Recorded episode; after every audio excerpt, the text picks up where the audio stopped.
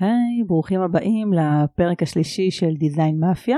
היום אנחנו מארחים את איתן כהן, אחד ממעצבי הפנים הכי נחשבים בארץ. אז אה, היי איתן. אהלן. היי אפי.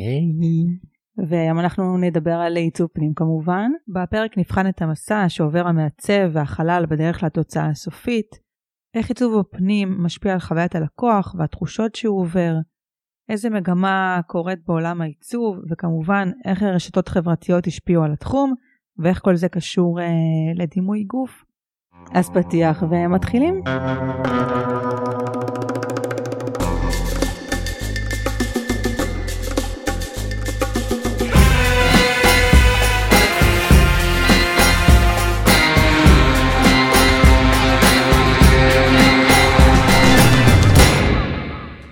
היי איתן. היי.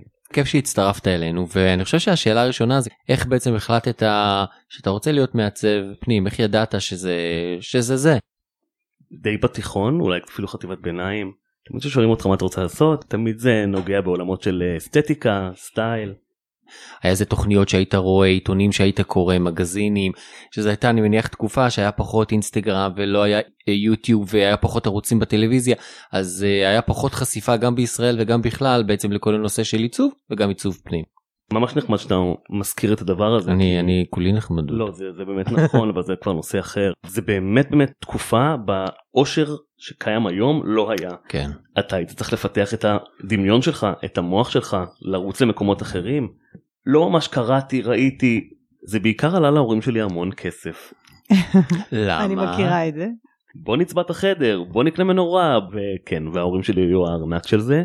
לפני 10-20 שנה היו הרבה פחות חנויות עיצוב וכל הנושא של עיצוב פנים והלבשת בית היה הרבה הרבה פחות פופולרי אז, אז לא גם כל כך מבחר אני זוכר שלמצוא כמו שאתה אומר מנורה או מדף או ארון או אפילו מצעים יפים לא היה פשוט. זה היה ממש בלי טעם. מת בלי טעם. תמיד צריך למדוד את זה באותו זמן ביחס לתקופה כן. כן. ממש אחרי הצבא תוך כדי הצבא למעשה עשיתי איזושהי מכינה. היא הפגישה אותי לראשונה עם uh, תכלס מה עושים מה זה מעצב מה זה עוד אנשים שחולמים כמוך. זה היה נורא כיף זה היה ממש לחלום בקבוצה. שם עשיתי את תיק העבודות שלי ניגשתי אחרי הצבא למכון הטכנולוגי ל-HIT זה תואר ראשון ארבע שנים הלימודים היו חוויה מטורפת ממוטטת בונה מחדש אדם אחר. להיכנס לאקדמיה שקשורה לעיצוב היא מעצבת אותך ואת האישיות שלך זאת אומרת כמו שאמרת זה מפרק אותך ומרכיב אותך מחדש. אצלי זה לגמרי מוטט בנה מחדש פתח אופקים והפלגתי עם הדבר. אחרי שסיימתי את התואר התחלתי לעבוד בבילגורי פוזנר זה משרד שמתעסק בתכנון ועיצוב של חללים מסחריים קניונים רשתות אופנה בעיקר רשתות גדולות ומוכרות. התחלתי שם בתור אה, סרטט מעצב מתחיל איך עובד התהליך מול אה, חברה גדולה בעצם שכנראה יש לה מספר סניפים שהסניפים צריכים להיות באיזושהי יחידות מסוימת אז איך אה, שומרים על הדבר הזה בתוך זה שאתה רוצה להיות יצירתי ולבטא את עצמך אבל מצד שני אתה צריך להישמר באיזושהי תבנית. זאת שאלה מקסימה כי צריך לאהוב את ערכי המותג כדי שזה לא ישעמם לך. אני בזמנו כל החנויות שתכננתי בתוך המשרד היו חנויות שהאמנתי בעיצוב שלהן אז זה לא הרגיש משעמם או overdoing. ויש הנחיות מהלקוח שאתה לא בהכרח מסכים איתם? כן, אבל ככל שאתה מתבגר כמעצב וכאדם אתה מבין שלא החשקים האהבות והרצונות שלך כמעצב צריכים להיות אלו שעל הבמה. נכון. בסופו של דבר אתה סוג של יועץ שאמור לתת מהמקצועיות שלו ללקוח ואם הלקוח אומר משהו הוא כנראה יודע מה ערכי המותג שלו ומה הפרקטיקה ומה הוא צריך. נכון. זה דווקא מעניין אותי הנושא של אה, להקשיב ללקוח, להבין אותו ולנסות למצוא לזה פתרון כי בתכלס זה קורה בהמון תחומים.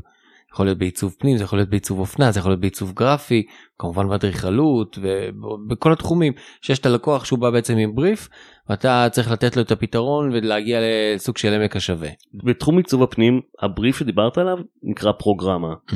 זה למעשה רשימת צרכים רשימת מכולת שיכולה להיות נורא משעממת או נורא מפורטת בנקודות אבל uh, בסופו של דבר אלו הנקודות על פיהן אתה עובד זאת הפרקטיקה שאתה צריך לעבוד לפיה. הרבה יותר חשוב לי קודם כל פרקטיקה קודם כל לענות על הצרכים כי את היפה נשיג. אז אחרי המשרד הזה לאן עברת?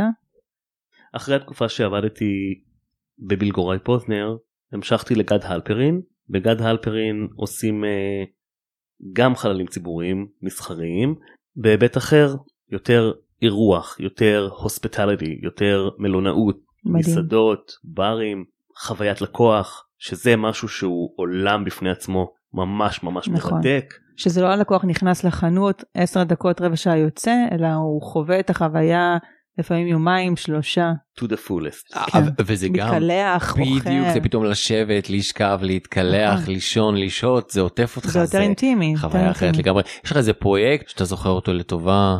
בהחלט יש איזשהו פרויקט מאוד מאוד מעניין.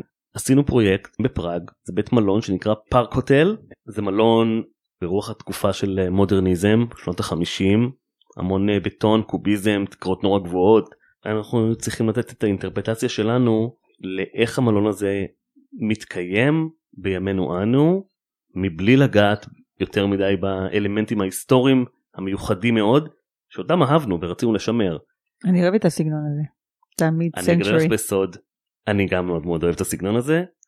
ואז נסעתם בעצם לראות את, ה, את המבנה והתחלתם לתכנן מה אתם הולכים לעשות שם? אני וגד הלפרין אה, נסענו יחד לפראג ראינו את בית המלון בהחלט היה אה, ניכר שעבר עליו הזמן ושם מתחיל תהליך נורא נורא מרתק. זה היה מלון לפני זה? זה בית מלון זה 아, אה, היה מלון אוקיי. זה בעודו משתפץ הבנ. חדרים מעלינו אה, מתקיימים ואנחנו רק משפצים את החללים הציבוריים למטה וכל זה מבלי לגרום ליותר מדי הפרעה לאורחי המלון מעניין כאשר אנחנו כן. צריכים לבנות להם חללים זמניים כדי שעדיין יאכלו ארוחת בוקר כי זה חשוב נורא. כן. בעצם אתה מקבל uh, מתחם שהוא יחסית גדול 2500 מטר שיש בו הרבה תתי חללים שהיו משהו אחד הם צריכים להיות משהו אחר דיברנו כבר על פרוגרמה.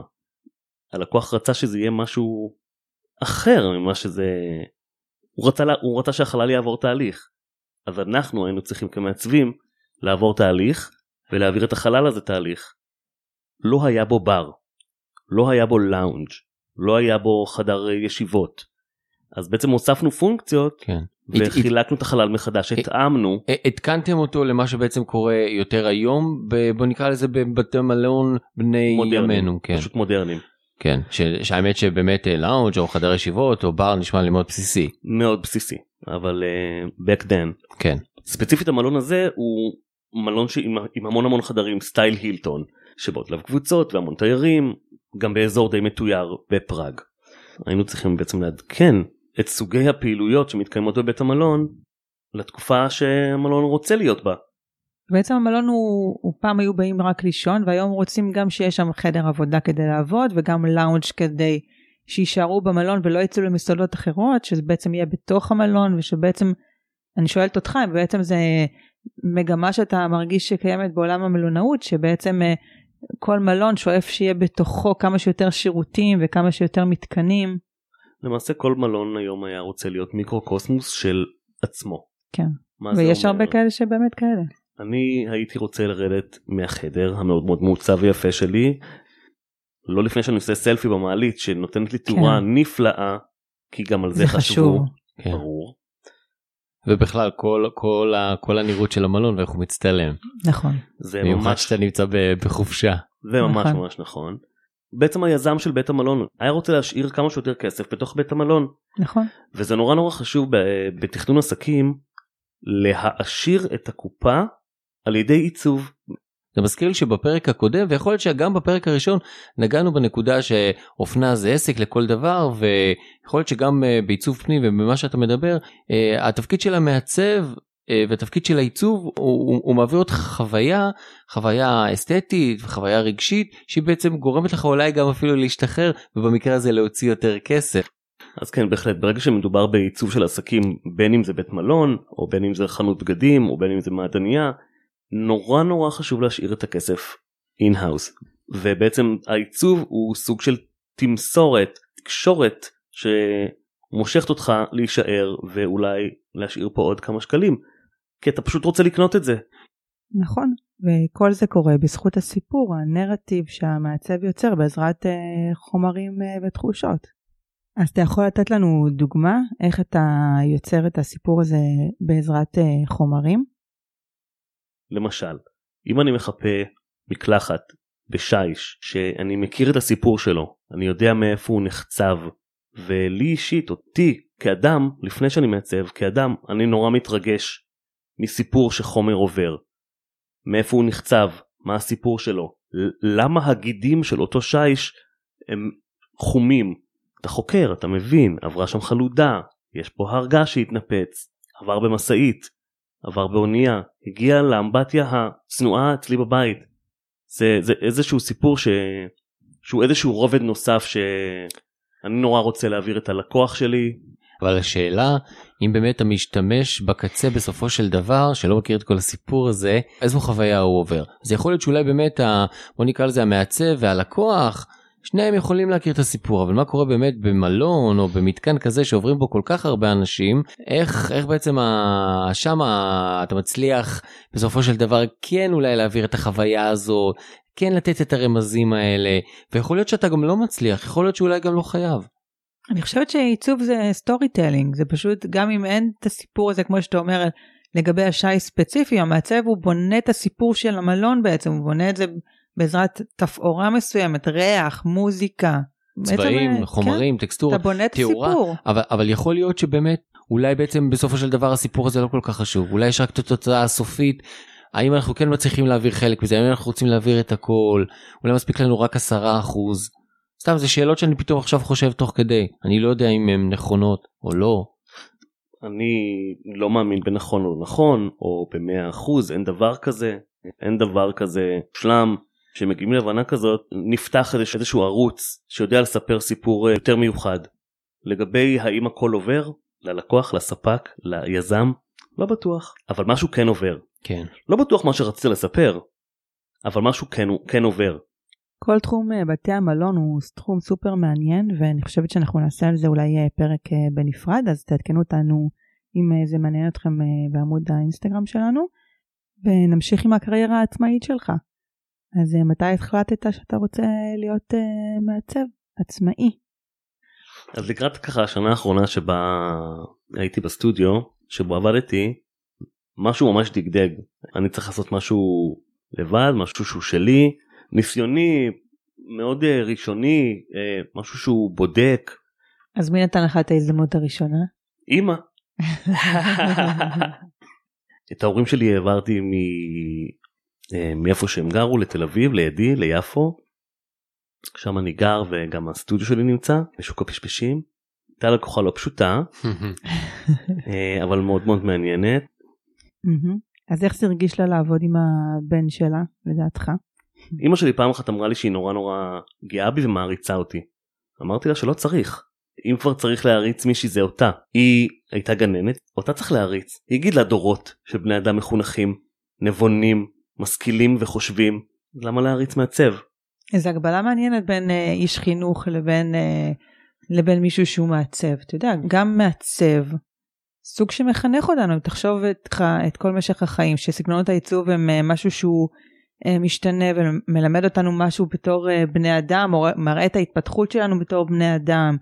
מעצב הוא סוג של מחנך. החלל יודע לחנך אדם להיות אדם טוב יותר. אוקיי, אז אחרי, אז באמת אה, קיבלת את העבודה הראשונה, אז מה העבודה השנייה ככה של לקוח שאתה לא מכיר, שהוא לא מכיר אותך?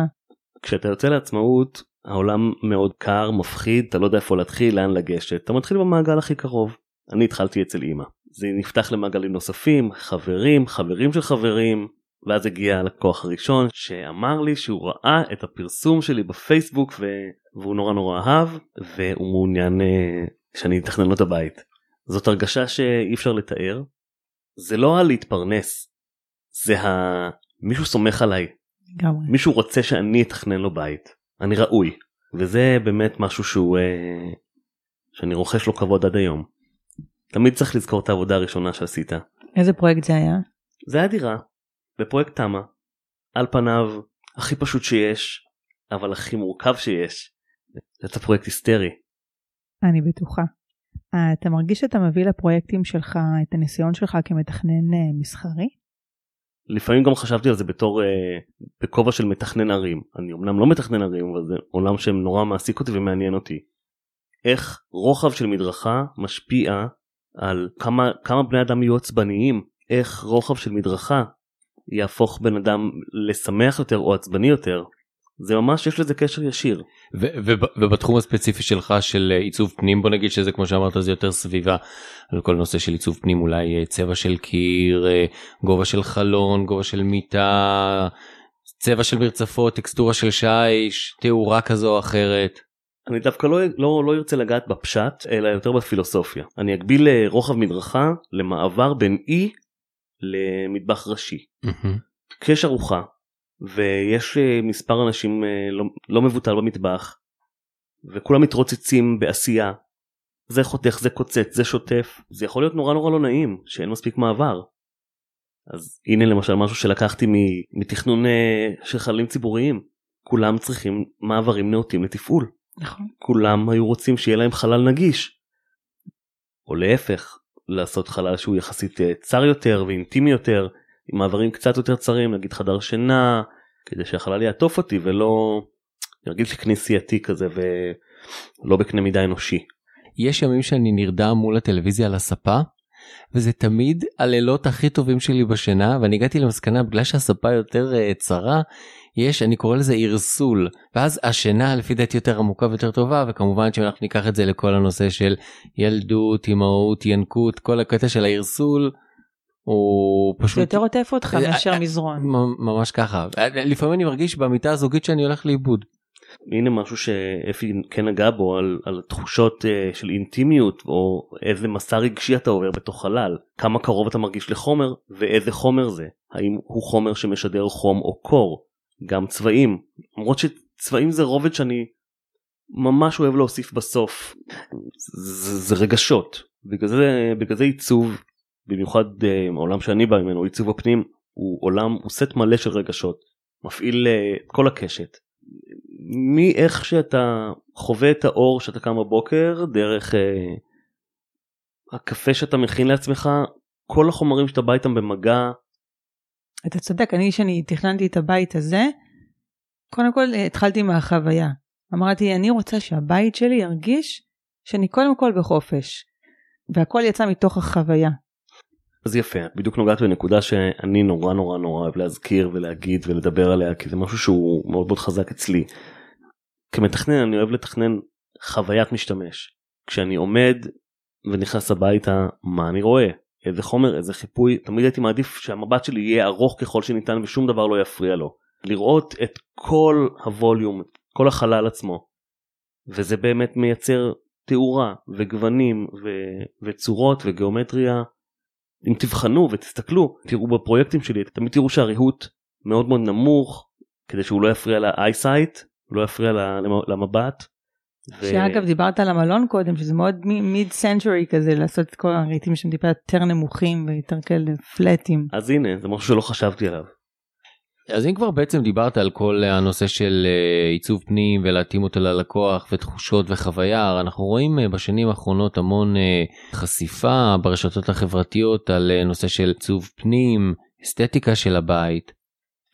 אתה מרגיש שזה משהו ששינה אצלכם פתאום אולי אנשים באים עם, עם רפרנסים הם מבינים יותר הם יודעים מה הם רוצים לטוב ולרע.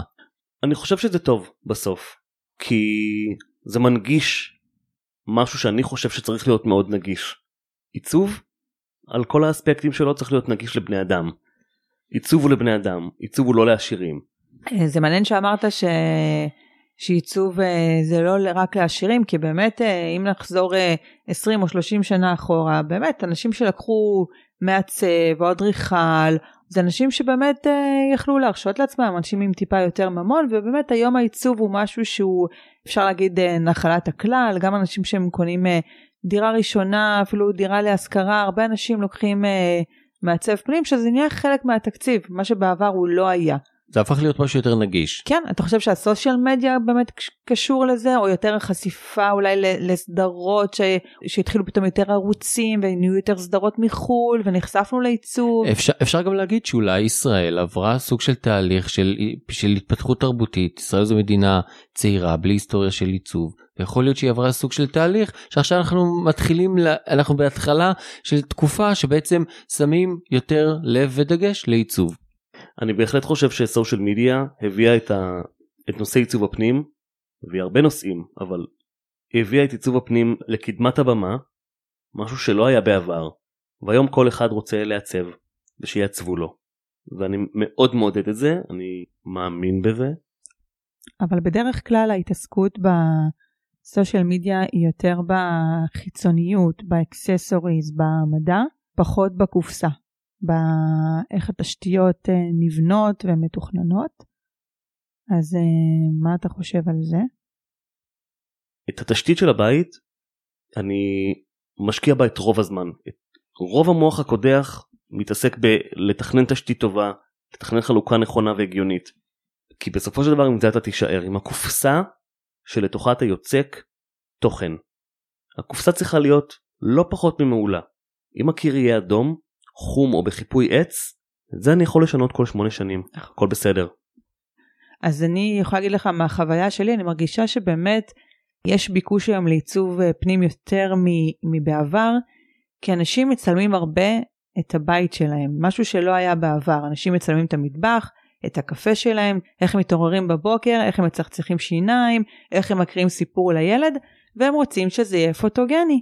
ולכן כמעט כל בן אדם אה, שני או אפילו אה, אחד וחצי פונה למעצב פנים. האם אתה מרגיש שזה אנשים יותר אולי מדברים איתך אולי בפגישות האלה של אני רוצה במקלחת תאורה כזאת או, או משטח שאני אוכל לצלם עליו דברים אתה, אתה חווית את זה? אני מאוד מתחבר למה שאת אומרת בנושא ה... איך זה מצטלם כי תמיד מבקשים ממני איזשהו אלמנט שהוא יהיה מיוחד. עכשיו לא מבקשים את זה בשפה הזאת ואומרים בא לי משהו בא לי בא לי כזה בא לי משהו שישבור. מה שכן אנשים uh, מגיעים איתו מסושיאל מדיה ואני אזקוף את זה לזה זה שאנשים מבינים יותר איך לכוון את המעצב שלהם למקומות אליהם היו רוצים להגיע. כמו שנגעת בתאורה אז כמו שאמרתי אנשים מגיעים uh, מוכנים עם יותר שאלות אנשים כבר uh, לא עוזבים את היד ומשחררים עד הסוף ואומרים uh, בוא ניתן לכדור להתגלגל. אנשים שואלים אנשים בוחרים בודקים אומרים לא נכון אומרים כן נכון מתווכחים בודקים. זה מאתגר זה גם כיף מאוד גדול.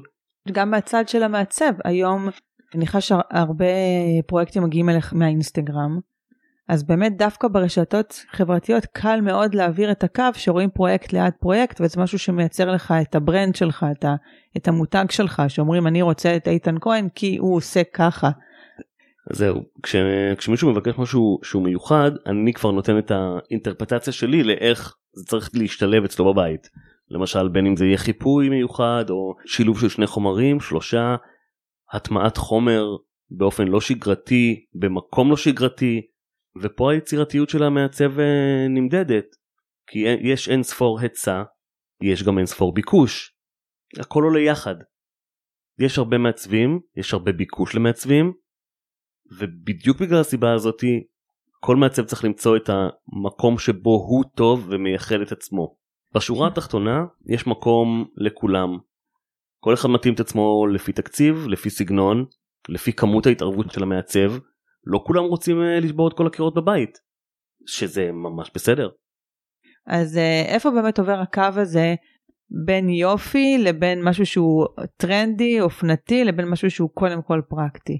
שהרבה אנשים רוצים משהו שהוא ייראה טוב כי הוא ראה את זה בפינטרס, כי הוא ראה את זה במגזין הזה, ראה מטבח שחור או דברים כאלה שהם פחות פרקטיים. אה.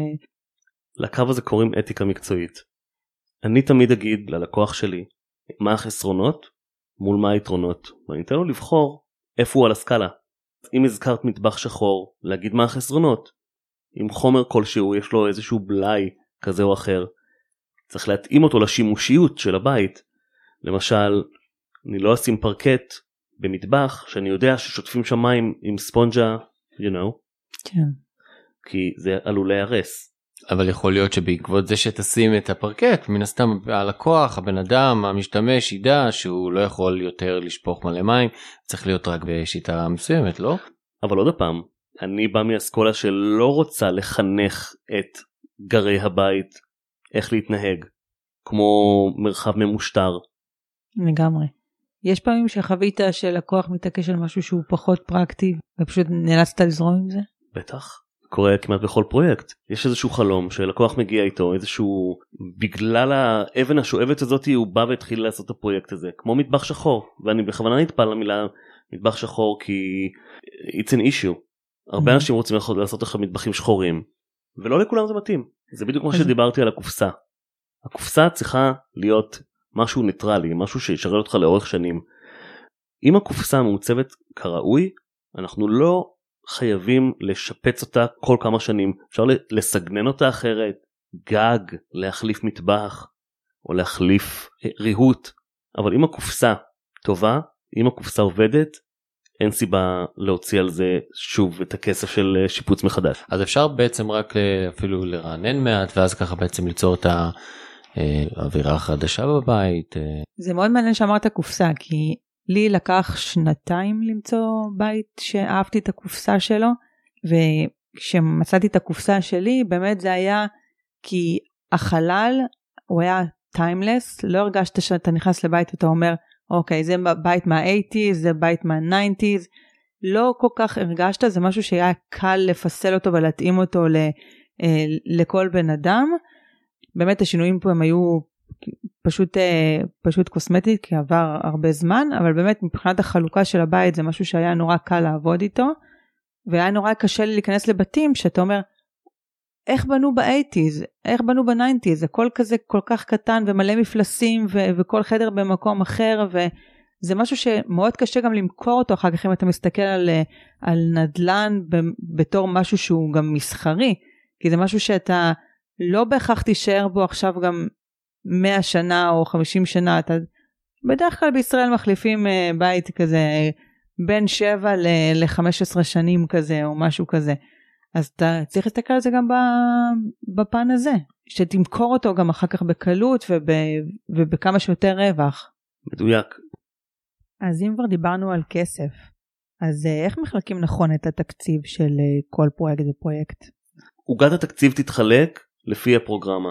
זה כל כך משתנה בין לקוח ללקוח ויש כל כך הרבה משתנים וכל כך הרבה השפעות וסגנונות שזה זה פשוט מרתק כל פעם מחדש זה, זה, זה להתחיל מחדש כל יום כן. ושוב אנחנו חוזרים לפרוגרמה כי אם זה בית שלא מארח אז כנראה שאולי אפילו לא צריך פינת אוכל ונעשה רק שני כיסאות על אי נכון.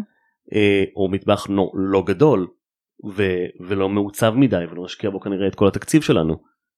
יש איזה מאפיינים אה, מסוימים שאתה הצלחת ככה לזהות ולגבש אה, אצל הלקוח הישראלי דוגמה דיברת על הפרויקט שעשיתם בפראג אולי אם אתה משווה את זה ללקוחות מחו"ל יש איזה שוני. כן. כמעצב, כישראלי, שמעצב לישראלים לרוב, כי אני מעצב גם לאנשים שהם לא ישראלים, לא בארץ. חשוב לציין שהלקוח הישראלי רוצה תמורה לשקל שלו, הוא יודע מה הוא רוצה, הוא לא מפחד להגיד את זה, הוא חצוף, זה כיף, זה כיף גם לרצות אותו, כי הוא בודק אותך כל הזמן. ככל שאתה עובר יותר חומות ומכשולים, אתה זוכה ליותר אמון. ואמון במדינה החמה שלנו זה משהו שהוא נורא נורא חשוב. הלחיצת יד הזאת, החיבוק, זה משהו שהוא נורא ישראלי, ואני למדתי כבעל עסק אה, מאוד לשים על זה את הדגש, אה, ולכבד את זה ולשים את זה בראש, ה, בראש סדר העדיפויות. איך הלקוח מרגיש. אז אה, אי אפשר אה, שיהיה פודקאסט של עיצוב בלי לדבר על אה, טרנדים ומגמות בעולם העיצוב וכל באמת כל עשור מביא איתו מגמות שונות גם מבחינת מה שקורה בעולם התעסוקה מבחינת העולם הטכנולוגי מה נראה לך שהמגמות בעשור הקרוב בעולם עיצוב הפנים. אנחנו הולכים לקראת בתים יותר דיגיטליים, אך מצד שני לקראת חזרה לטבע, לחומרים ה-raw, החשופים, הלא מטופלים, הלא עשויים ומעושים מדי. אתה מתכוון לבטון שהוא יותר חשוף, לעץ שהוא עץ אמיתי? בהחלט. יותר מזה, לשיטות עיבוד מסורתיות. אם הזכרת בטון אז כמו שעשו אותו פעם בתפסנות של עץ ואז רואים את העץ, את הפאטרן, את ההטבעה של, תודה, את ההטבעה של העץ על גבי היציקה או קורות ועמודים, זה, זה חלום. זה החלום. אני אשף בלחשוף את הקרביים של המבנה ולהגיד. אז אולי בהקשר של כל הרשתות החברתיות ומה שאנחנו עוברים בשנים האחרונות זה שכל הזמן אנחנו רק מרגישים שמכסים אותנו באיפור ובמייקאפ, אז אולי בשנים האחרונות אנחנו נגיע למקום שאנחנו נתחיל קצת להוריד את המייקאפ ואת הפילטרים. כן. זה קצת מה שאני עוסק בו. אני קצת... הולך לילד שלא דיברו איתו בגן ו... ואומר לו, שמע, הנה אתה, תראה איזה יפה אתה, בוא נחשוף אותך. אז אני אספר שאצלי בבית יש קורת ברזל אה, חשופה ושאיתן נכנס לפה הוא שאל אם זה משהו שהוא באמת אה, מבחינת קונסטרוקציה או שזה משהו שהוא אה, מבחינה עיצובית. כשחשפנו את הקירות גיליתי את הקורה הזאת ונורא שמחתי שבאמת יש לה גם איזשהו שימוש בבית הזה. וזה נורא מעניין שאנשים דווקא רוצים לקחת אלמנטים שהם לא בהכרח אה, פונקציונליים, אבל באמת אה, לשים אותם אה, בקדמת הבמה. בקדמת הבמה. כמו ברגים חשופים או קורות חשופות או אה, הרבה אלמנטים אחרים שהם אה, מעולם הבנייה ולשים אותם בפרונט ולא לטייח אותם. שוב זה, זה, זה חלק מה, מה, מהחזרה למסורת. לשיטות מסורתיות של, של בנייה, של נגרות, של, של ריתוך, של לא לדייק, יש משהו נורא נורא יפה בלא גמור, בלא נכון, במאה אחוז. נכון. וזה המקומות אה, שאותי מרתקים. אני אספר ממש סיפור קצרצר, יש מקומות, אפילו שאני לא מגלה ללקוח, שאני לא עושה אותם עד הסוף, ושמה קורה קסם. דווקא מה שנגלה מתוך החוסר אה, חוסר שלמות הזאתי, זה משהו שהוא נורא נורא מרתק, ודווקא על הדבר הזה מדברים, ואיזה יופי. וואבי סאבי. אז באמת יש את כל המגמה הזאת של הוואבי סאבי שזה בעצם השלמות שבחוסר שלמות. בעצם זה שזה לא מושלם זה מושלם זה זה אמת זה, החומר. זה אמת החומר בדיוק זה אמת החומר. ואני זוכרת שאני רציתי לעשות את, את כל הבית בטיח ואמרו לי כן אבל את לא יכולה לדעת איפה יהיה הגרגירים אם פה יהיה לך יותר חור פחות חור. ואמרתי אבל לא בא לי מצידי לגור בתוך מערה שהיא לא מושלמת ואני רוצה אני רוצה שהחומר ידבר אליי וזה לא יהיה קירות חלקים ולבנים, אני רוצה שיהיה פה משהו שונה, שאני מסתכלת וכל קיר הוא עם חור אחר, ו, ואני מאוד מתחברת לזה שאתה אומר ה, שהחומריות היא נורא חשובה, שיש בזה פסיכולוגיה ב, במשהו שהוא קשור לחומר. יכול להיות שאנחנו פשוט קצת כבר שבעים מכל ה... למכור לנו את המושלם הזה ואת המדהים והכל מפולטר ויפה ומדויק ו... ומהונדס ואפילו מנותח. אני בטוח שבע מהדבר הזה. משהו שאני שמתי לב בשנים האחרונות פתאום אני מסתכל על דוגמניות מה nineties ואני אומר משהו פה מוזר לי. ואז אני לוקח רגע חצי דקה עם עצמי ואני אומר אפי ככה נראים אנשים אמיתיים בלי פוטושופ, בלי פילטר, בלי אף, בלי שפתיים, בלי הזרקות, בלי שיער תוספות, ריסים, over איפור. אתה כבר כל כך רגיל לסוג מסוים של תדמית מסוימת, שאתה כבר לא מבין שככה אנשים נראים. אני גם לוקח את זה קצת למקום הפילוסופי של גם של השנים האחרונות, שיש את המאבק הזה כל הזמן לשמור על הרעננות ועל הצעירות ועל, הר... ועל הרלוונטיות ועל הפרשיות. קבל את זה שיש בלאי ושהגוף אה, הוא כזה או אחר והוא משתנה. יכול להיות שבעצם אנחנו נכנסים כאן לכן לאיזו מגמה של יותר של קבלה ולהבין uh, שהחומר הוא משתנה אבל אנחנו עדיין אוהבים אותו ומקבלים אותו ואם אנחנו מפסידים דבר אחד אנחנו מקבלים משהו אחר במקום. אני מגביל את uh, עולם בלאי החומר לדימוי גוף חיובי כי לא צריך לצפות כל דבר בחומרים שלא אמיתיים או שלא אמורים להיראות כמו הדבר האמיתי. כי זה פשוט משוחרר יותר, זה נעים. צריך להגיד שזה מגמה של השנים האחרונות של לקבל כל מיני uh, סוגים, צבעים וגדלים של גוף ולא רק מה שאנחנו בעצם מורגלים הרבה לראות בתקשורת של גוף מאוד רזה, ארוך, מאוד מסוים ולבן ומוכר. ואם אני לוקח את זה לעולם עיצוב הפנים, אני בדיוק לוקח את נושא החומרים, כן סופג או לא סופג, יש השתנות של חומר ויש סיפור בדבר הזה. פרקט מעץ אמיתי, נסרט, מקבל רטיבויות פה ושם, פועלת מתנפח, דברים זזים. אני מרגישה שמסיבובים שלי בחנויות, שלצורך העניין חנות של פרקט, אני בחרתי פרקט שהוא כאילו מאוד רואו, ואמרו לי, אבל את יודעת, זה נראה קצת מלוכלך, זה נראה קצת uh, שרוט. המעצבים מלמעלה מעצבים את הפרקט הזה ככה, ואנשים שמשווקים אותו עדיין מתנצלים על החוסר שלמות של משהו. אני מרגיש הרבה פעמים שחשיפת קרביים של בית שהוא לא מושלם או חומר שהוא used קשור נורא לביטחון עצמי. זה משדר ביטחון עצמי גבוה. כן, העץ הזה מרוסק. זה אמור להיות ככה. זה לא- מעניין שזה החלק שהכי הרבה הרחבנו עליו כי כנראה לפה רצינו להגיע. כן. כולנו נורא מסכימים אחד עם השני שהגענו לאמת החומר הגענו לשחרור הגענו לפתוח את הכפתור בג'ינס. זה משהו שהוא אה, יכול להיות שהתקופה האחרונה היא בעצם אה, עזרה לנו להבין את זה שנשארנו יותר בבית אה, בילינו כאן הבנו פתאום את הצורך שיש לנו במקום הזה הבטוח שעוטף. אז אתה יודע מה כן? אני יכול להגיד כמה מילים על, על תקופת הקורונה בגל הראשון באמת הייתה איזושהי עצירה מאוד מאוד אה, ממש כולם לחצו על הברקס ו, ולא הייתה עבודה והיה לחץ נורא ו, ואז מסגר לסגר אה, קצת יותר טלפונים אנשים אמרו טוב זה המצב נשארים בבית. אפילו ברמת אה, איך אני צובע את הבית איזה גוף תאורה אני שם מחדש אנשים בזום אז איך התאורה משפיעה על איך שרואים אותם בזום מה שגם מתקשר לרשתות חברתיות איך תאורה משפיעה על איך שאני מצטלם בתוך הבית באמת זו נקודה מעניינת שאנשים התחילו לשים לב איך הבית שלהם מצטלם. גם אנשים שלא פעילים ברשת חברתית, פתאום הם שמים אה, לב לבלגן שעומד מאחוריהם, והרבה אנשים התחילו להשתמש ברקעים אה, של בתים אחרים, והרבה פעמים אמרתי לאנשים שאני עושה איתם פגישה, איפה אתם בעזריאלי? מה, מה, מה זה הכביש הזה מאחוריכם? אז אמרו לי לא לא לא זה רקע. ובגלל זה אנשים שכל הזמן ראו השתקפות של הבית שלהם, זה הניע אותם לעשות הרבה שינויים בתקופה הזאת. אני חושב שמכירות הרינגים עלו במאות אחוזים פתאום אתה רוצה את התאורה הזאת כמה שיותר טובה שתהיה לך בכל נקודה שאתה בבית שאתה יכול ככה לקחת את זה איתך זה גם אה, משהו שפתאום אני אמרתי לעצמי נכון. לעולם לא חשבתי שאני אקנה רינג כן, כי אנשים, כי אנשים אה, נפגשים אה, בפגישות עבודה.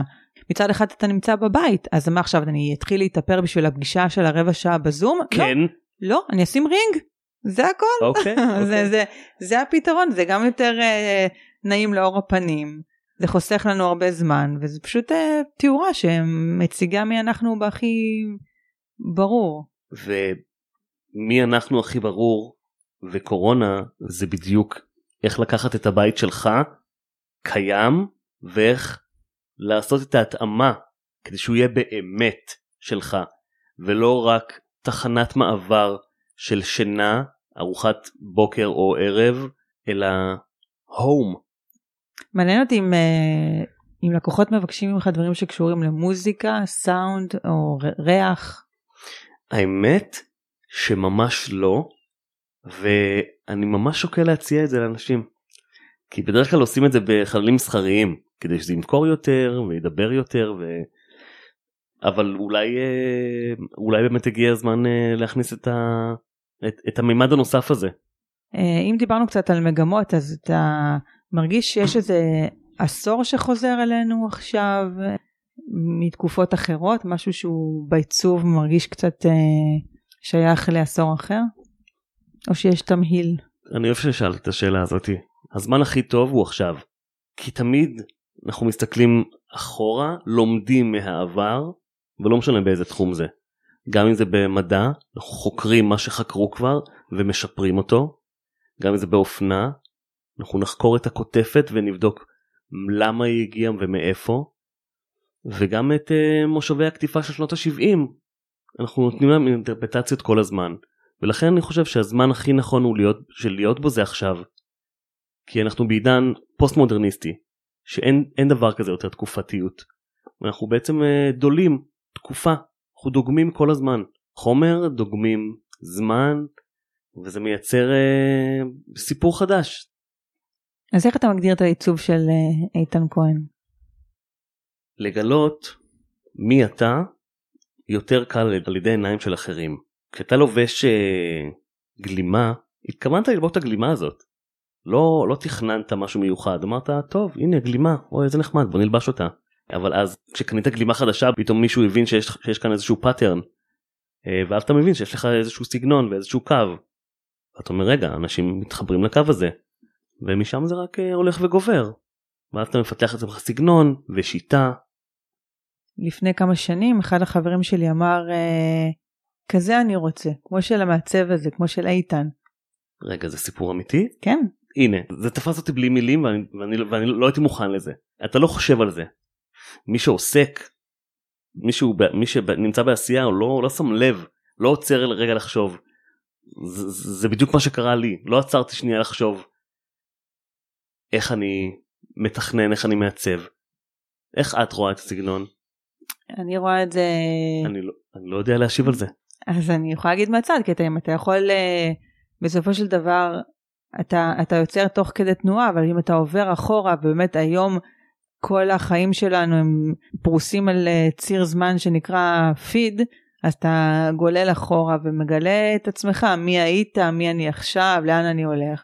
ובאמת אה, אני רואה שאצלך זה קווים אה, מאוד מאוד נקיים. גם שזה נראה מאוד מודרני, יש שם חומריות שהיא טיפה יותר חמה, ביתית, אני רואה שילובי צבעים, יש בעיקר שחור, יש בעיקר ברזל. אבל יש תמיד איזשהו צבע אחד שהוא יותר דומיננטי.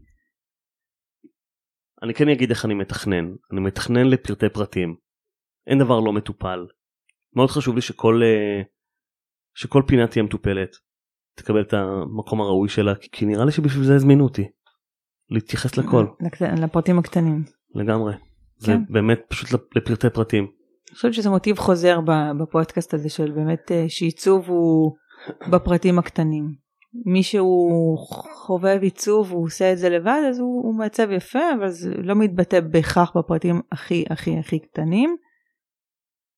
ככה ישבתי והקשבתי למה שדיברתם ביניכם והייתי רוצה להחליף את המילה הפרטים הקטנים במילה לעומק כי אני מרגיש שבעצם מה שמבדיל בין אה, מעצב מנוסה שלמד שיודע לחשוב על עיצוב לבין מישהו שמעצב יפה זה בעצם העומק שיודע אה, לקחת את הדברים, לקחת אותם שלב אחד קדימה, אם זה יכול להיות בשילוב של החומרים, בטקסטורה, בשילובים המעניינים, בתאורה וכאלה, ולא בעצם רק לעשות את זה אה, מאוד מאוד יפה. אז אה, זו הזדמנות מעולה שוב להגיד תודה. תודה גם לך נירית. וואו, היה לי ממש מרתק לשוחח איתכם. אז באמת כיף שבאת ודיברת איתנו על, על עיצוב פנים. אה, אני רק אזכיר שיש לנו את אה, אתר הבית שלנו שאפשר להזין שם אה, לפודקאסטים ולהשאיר תגובות. אתם מוזמנים לבקר גם בעמוד האינסטגרם שלנו, דיזיין מאפיה בעברית ובאנגלית, לעקוב אחרי הסטוריז, להשאיר לנו שם תגובות, המלצות ורעיונות. אנחנו נשאיר קישורים לאתר של איתן וגם לעמוד האינסטגרם שלו, שתוכלו להציץ ולהחליט בעצמכם מה הקו העיצובי שלו שקשה לו להגדיר. אז אה, ביי, נתראה בפרק הבא. ביי.